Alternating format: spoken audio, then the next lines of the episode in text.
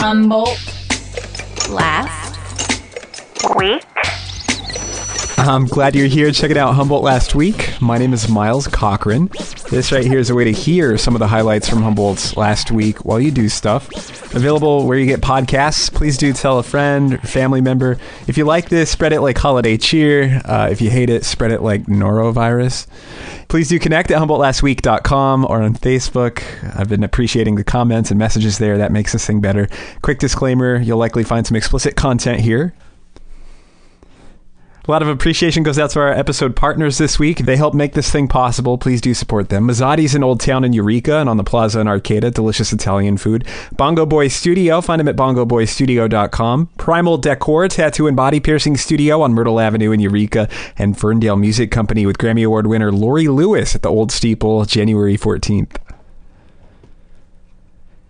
Yeah, let's get into the first episode of the official winter season. The Fortuna High School football team won state. I'm sure you heard about that. They didn't even have to put Uncle Rico in the game. How much you want to make a bet I can throw a football over the mountains?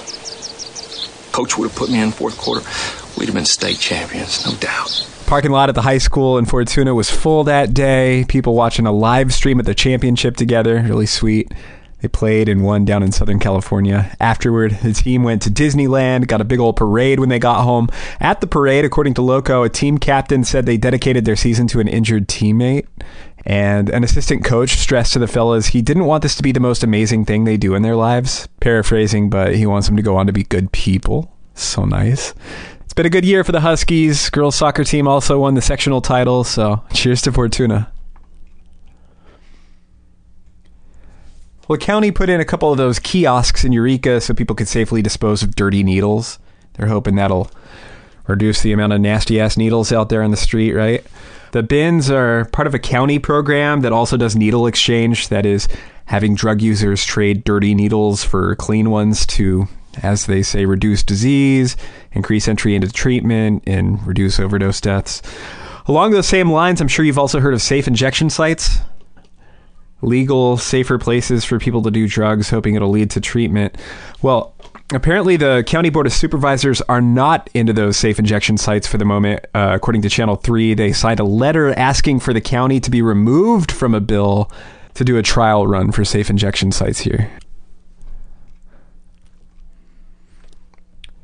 And more from that board of supervisors meeting. AT&T spoke with them and they're working on upgrades to prevent outages like the ones we had a couple months ago, which they called the perfect storm. According to Loco, AT&T discussed better notification regarding outages, stuff like that. And even though there was a period of time where people could not call 911 here, Supervisor Rex Bohn downplayed the seriousness of outages, saying it was mostly a matter of Facebook withdrawal. Uh, Anyway, Sheriff Honsal followed that up by saying, We're lucky there wasn't a fire here at that same time because we wouldn't have been able to communicate with each other. Oh, hey, please do support episode partners Mazzotti's in Old Town in Eureka and on the Plaza in Arcata. They've been preparing delicious handcrafted lunch and dinner items in our community for over 30 years, using classic Italian recipes and offering tasty specialty items from steaks and seafood to soups, salads, and sandwiches, plus pizzas and calzones. Their freshness and quality are second to none. Definitely visit Mazzotti's today.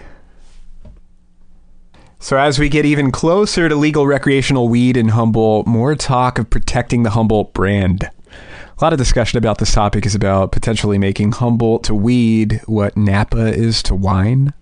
And part of that is helped by these California cannabis regulations, making it so you can't pretend your product is from a place that it's not from.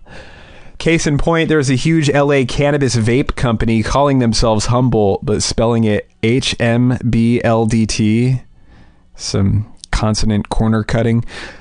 Cannabis consonant corner cutting. Well, according to Loco, these potential imposters have changed their name to Dosist, hence the clever headline Cease and Dosist. Anyway, uh, I think that's sitting better with folks here. Authenticity is a Humboldt virtue.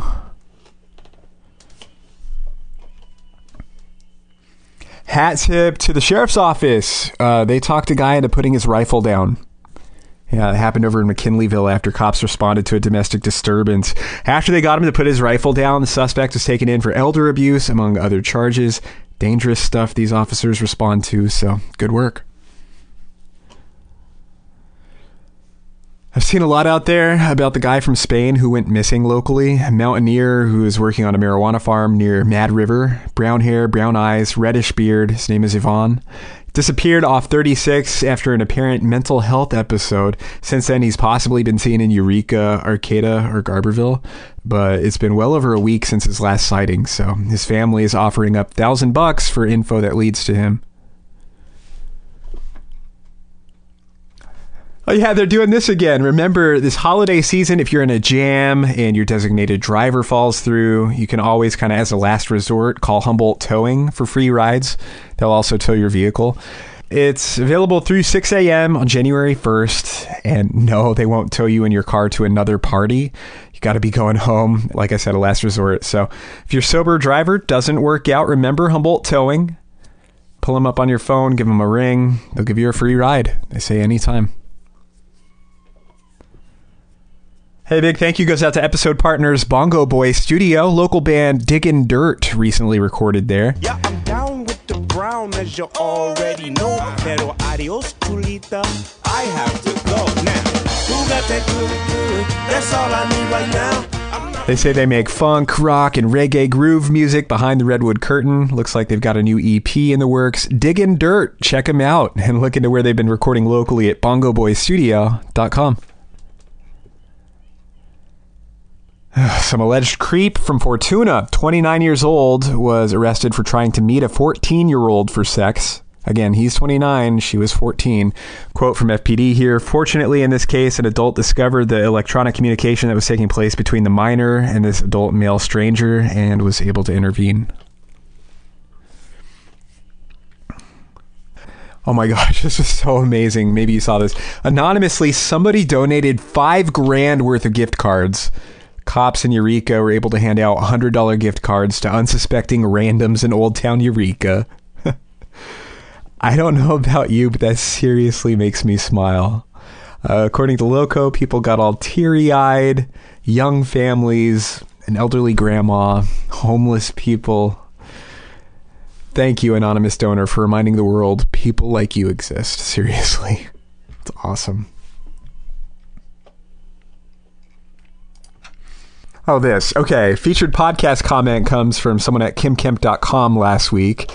After I replied to a comment talking about how appreciative I am of the podcast partners because they help keep this thing going, someone wrote, Go back to Hollywood, pretty boy.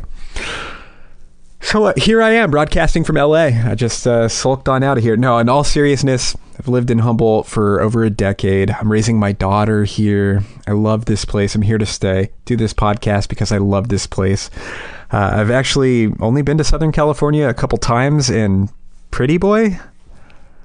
Guess I've been called worse things.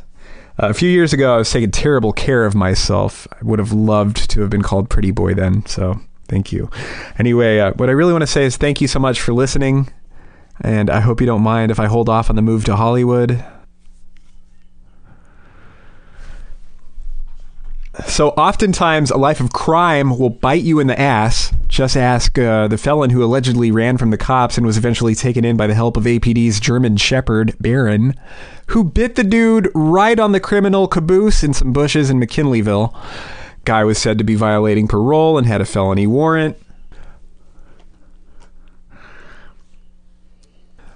I love it when listeners support episode partners, including Primal Decor Tattoo and Body Piercing Studio on Myrtle Avenue in Eureka. Established in 1995, it is the longest running tattoo and piercing shop in Humboldt. They're here to be a safe, fun place for piercings and tattoos, and their community minded staff is always happy to help for high quality artistic work. That's Primal Decor Tattoo and Body Piercing Studio on Myrtle Avenue in Eureka. Humboldt last week. My name is Miles, and I'm talking with Time Standard reporter Will Houston. Thanks for coming on again, Will. Yeah, thanks for having me again. My pleasure. So there's been a lot of talk about this guy who reportedly shot a sheriff's officer at a dairy farm near Ferndale. What happened, Will?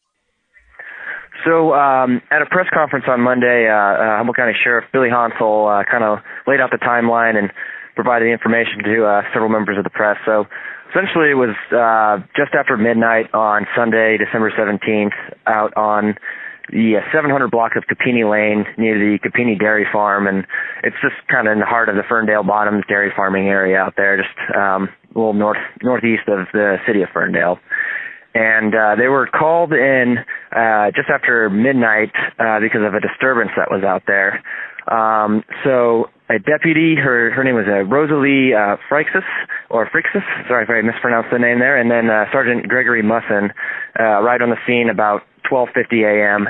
And when they got there, they saw this woman uh, coming out of the residence at the property, saying that she was being held against her will by someone.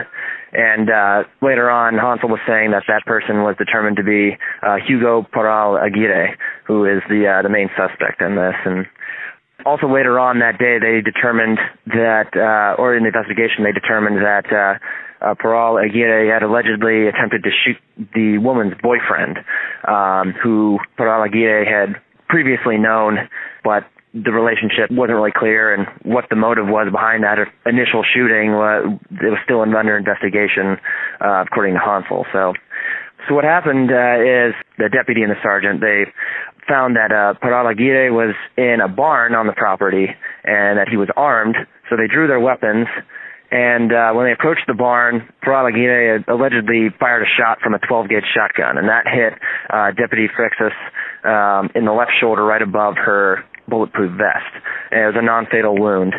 So the officers returned fire, and later was determined that Parral Aguirre was hit three times during that uh, return fire. The two deputies grabbed the woman who was at the scene, pulled her aside, and then they called for backup, and there was a countywide uh, uh, response to that as well. So um, later on in the investigation, the SWAT sheriff's office SWAT team came to the scene, and around 3:45 they found Parral Aguirre in a downstairs bedroom and uh, he refused to cooperate and come out. And then when the SWAT team went in to arrest him, he resisted, but um, he eventually was arrested and uh, brought to the hospital. He had three gunshot wounds, uh, all non-life threatening, and he was booked into the the jail later that day. And uh, also, the sheriff's deputy who was uh, injured was also treated and uh, released that day as well. So Sheriff Honsal had mentioned, though, that uh, the uh, shot from the 12 gauge shotgun uh, that hit the deputy, uh, he said it was very lucky that it didn't hit her in uh, maybe a few inches in another direction where it could have potentially been fatal. He just said we were very fortunate that a deputy was not killed during this. Absolutely. I mean, her being shot, you know, in the shoulder and then the suspect being shot three times and still able to make a recovery. Did you have any indication as to where the suspect was shot? No, they didn't provide that information yet, so um, we can hopefully provide that sometime soon if there's an update. The incident's being uh, investigated by the multi-agency Humboldt County Critical Incident Response Team. So. Mm, okay. Well, uh, has Sheriff Honsal indicated whether or not he feels his officers followed protocol here? Yeah, he was saying they did a uh, outstanding job. Uh, let's see here. I got the quotes here, and then uh, he said essentially what they did after the deputy was shot, they went to cover and they also worked to protect the female, the woman who was at the scene. Um, and uh, he said they reacted exactly like they were supposed to do, exactly as they were trained to do, uh, and said they displayed considerable courage and was thankful that one of his deputies did not get killed. So, the suspect, uh, he's from Mexico. That's been another thing that's been talked about here. He is in the country illegally. Um, apparently he has a criminal record. Is that right? Yeah, according to Honsal. So uh, Sheriff Honsal, uh, during the press conference on Monday, stated that uh, uh, Parral Aguirre is a Mexican national who is in the country illegally. Um, he does have family in the Ferndale area, and um, why he was at the dairy farm that day, he uh, Honsal was saying that Parral Aguirre was not associated with the dairy farm uh, where this incident took place but he had been previously arrested in Humboldt County in 2008 for a uh, misdemeanor assault and battery charge, and uh, he pleaded. Uh, Parral Aguirre pleaded uh, no contest to that um, shortly after being arrested, and Honsal said he was eventually transferred to a federal prison and left the country voluntarily at the time. Then there was uh, another incident where um, Parral was deported in 2015, but Honsal didn't really provide much detail on that. And we've already reached out to the Immigration and Customs Enforcement Agency to see whether or not they can provide more information on what led to that deportation. Honsal said he doesn't know when uh, re-entered the country. There was another case in the court system saying that uh, Parral Aguirre was uh, stopped for a uh, uh, traffic violation infraction back in March 2016, found to be driving without a license, and uh, he made uh, there's just a couple minor traffic violations for that. So, not sure if that's an indication at all. Um, but yeah, this uh, his citizenship is uh, was uh, mentioned and has led to this story going on a national platform. There's some sites, of course, like Breitbart that have been linking to it, and they of course have their own uh, stance and or rhetoric on that as well. Just given the national conversation on immigration, uh, given the Trump administration's policies on this or or views. Gotcha. Well, I've seen this become a bit of a talking point. Yeah, you mentioned Breitbart. I also saw it on a website called The Goldwater, which has kind of maybe some alt right leanings. Um, have you heard any indication from the sheriff's office on if they feel more undocumented citizens are being arrested here for serious crimes, or if this was more of a rare occurrence? Uh, Sheriff Honsal did not mention that at all during the press conference. That wasn't even a, uh, a talking point for him. He uh, just mentioned uh, Parral Aguirre's uh, immigration status, uh, his previous criminal record, and, and left it at that. And um, I know obviously there is that national conversation. Their incident echoes slightly to the uh, Kathryn Steinle shooting down in San Francisco in 2015, where an illegal immigrant had entered the country and had fatally shot her, but he was actually uh, eventually acquitted for that recently. So this is obviously that his immigration status causes this story to uh, go out to a much wider audience uh, for some. So. Mm-hmm. Well, you were at the suspect's court appearance, and clearly he'd been shot three times. I'm sure he wasn't uh, looking in, you know, athletic fashion in any way. Uh, how was he looking? I walked into the courthouse and actually saw the uh, bailiff uh, wheeling him in. He was in a wheelchair, uh, dressed in uh, the orange jail jumpsuit. And uh, when they brought him to the courtroom, he was rubbing his eyes. He just seemed really tired, or I don't know if it was boredom or not, or uh, but he seemed to be more tired. And obviously, being shot three times could probably be pretty wearing. So that's what I imagined. But he was relatively calm and and uh, just listened to the whole hearing. And uh, he spoke through a court interpreter, and um, yeah, so just was relatively calm. So, how did he plead? He pleaded not guilty to uh, four felony charges, which were uh, two counts of attempted murder, one for uh, allegedly shooting the sheriff's deputy, the other for uh, allegedly attempting to shoot at the the woman's uh, boyfriend uh, that same night at the dairy farm, and then also a uh, false imprisonment charge as well as a assault on a peace officer charge, and his bail was set at 1.1 million dollars by uh, Judge Bruce Watson. Wow. Uh, you had mentioned that he had family members in Ferndale. Did you see if they were in attendance there?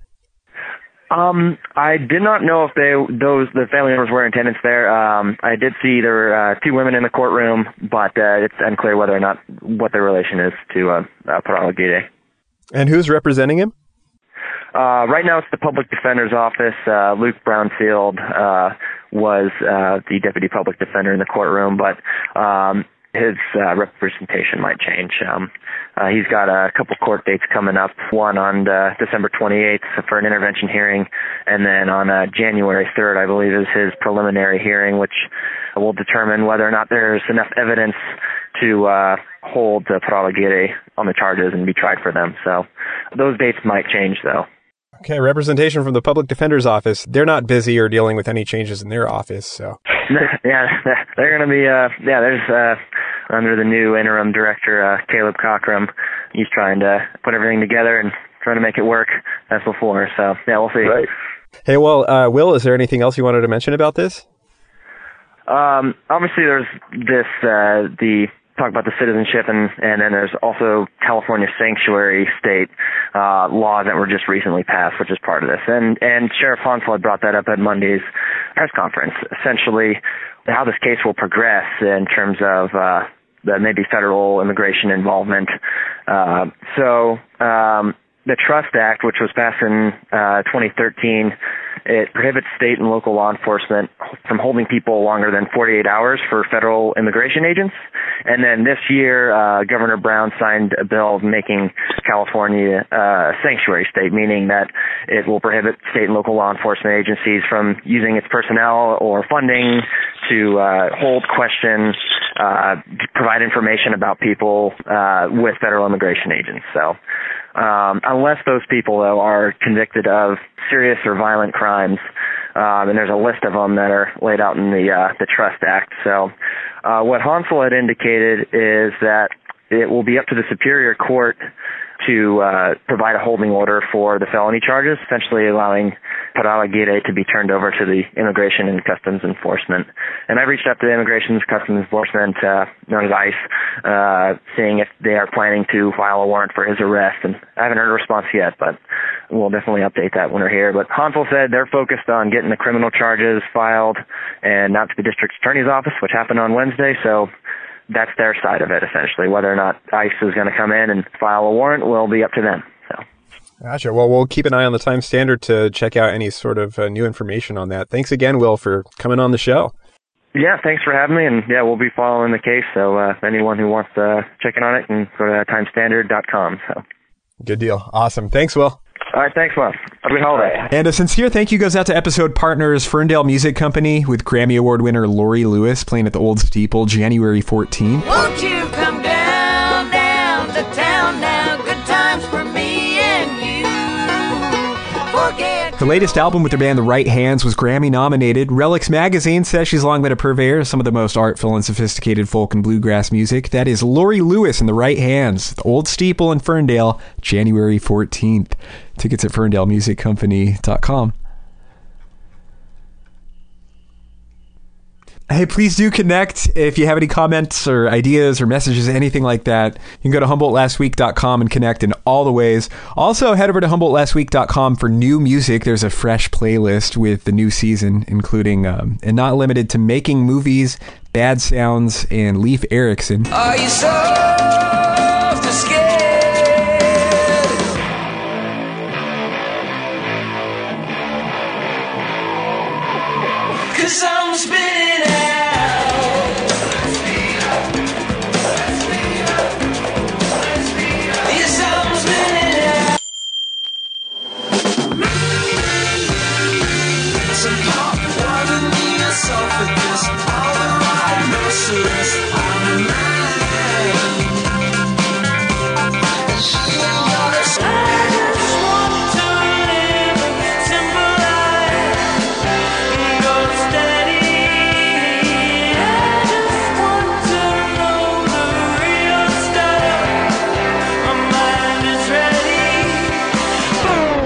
Again, that's at HumboldtLastWeek.com. Just click on new music. You can find that whole new playlist. Once again, thanks to episode partners Mazzotti's in Old Town in Eureka and on the Plaza and Arcata. Quality Italian food. Bongo Boy Studio. Record that masterpiece. Find him at bongoboystudio.com. Primal Decor Tattoo and Body Piercing Studio on Myrtle Avenue in Eureka. And Ferndale Music Company with Laurie Lewis playing at the Old Steeple January 14th. Sending out all the happiness and cheer to you throughout the holidays. I'll talk to you again next week. Bye. Humboldt. Last week.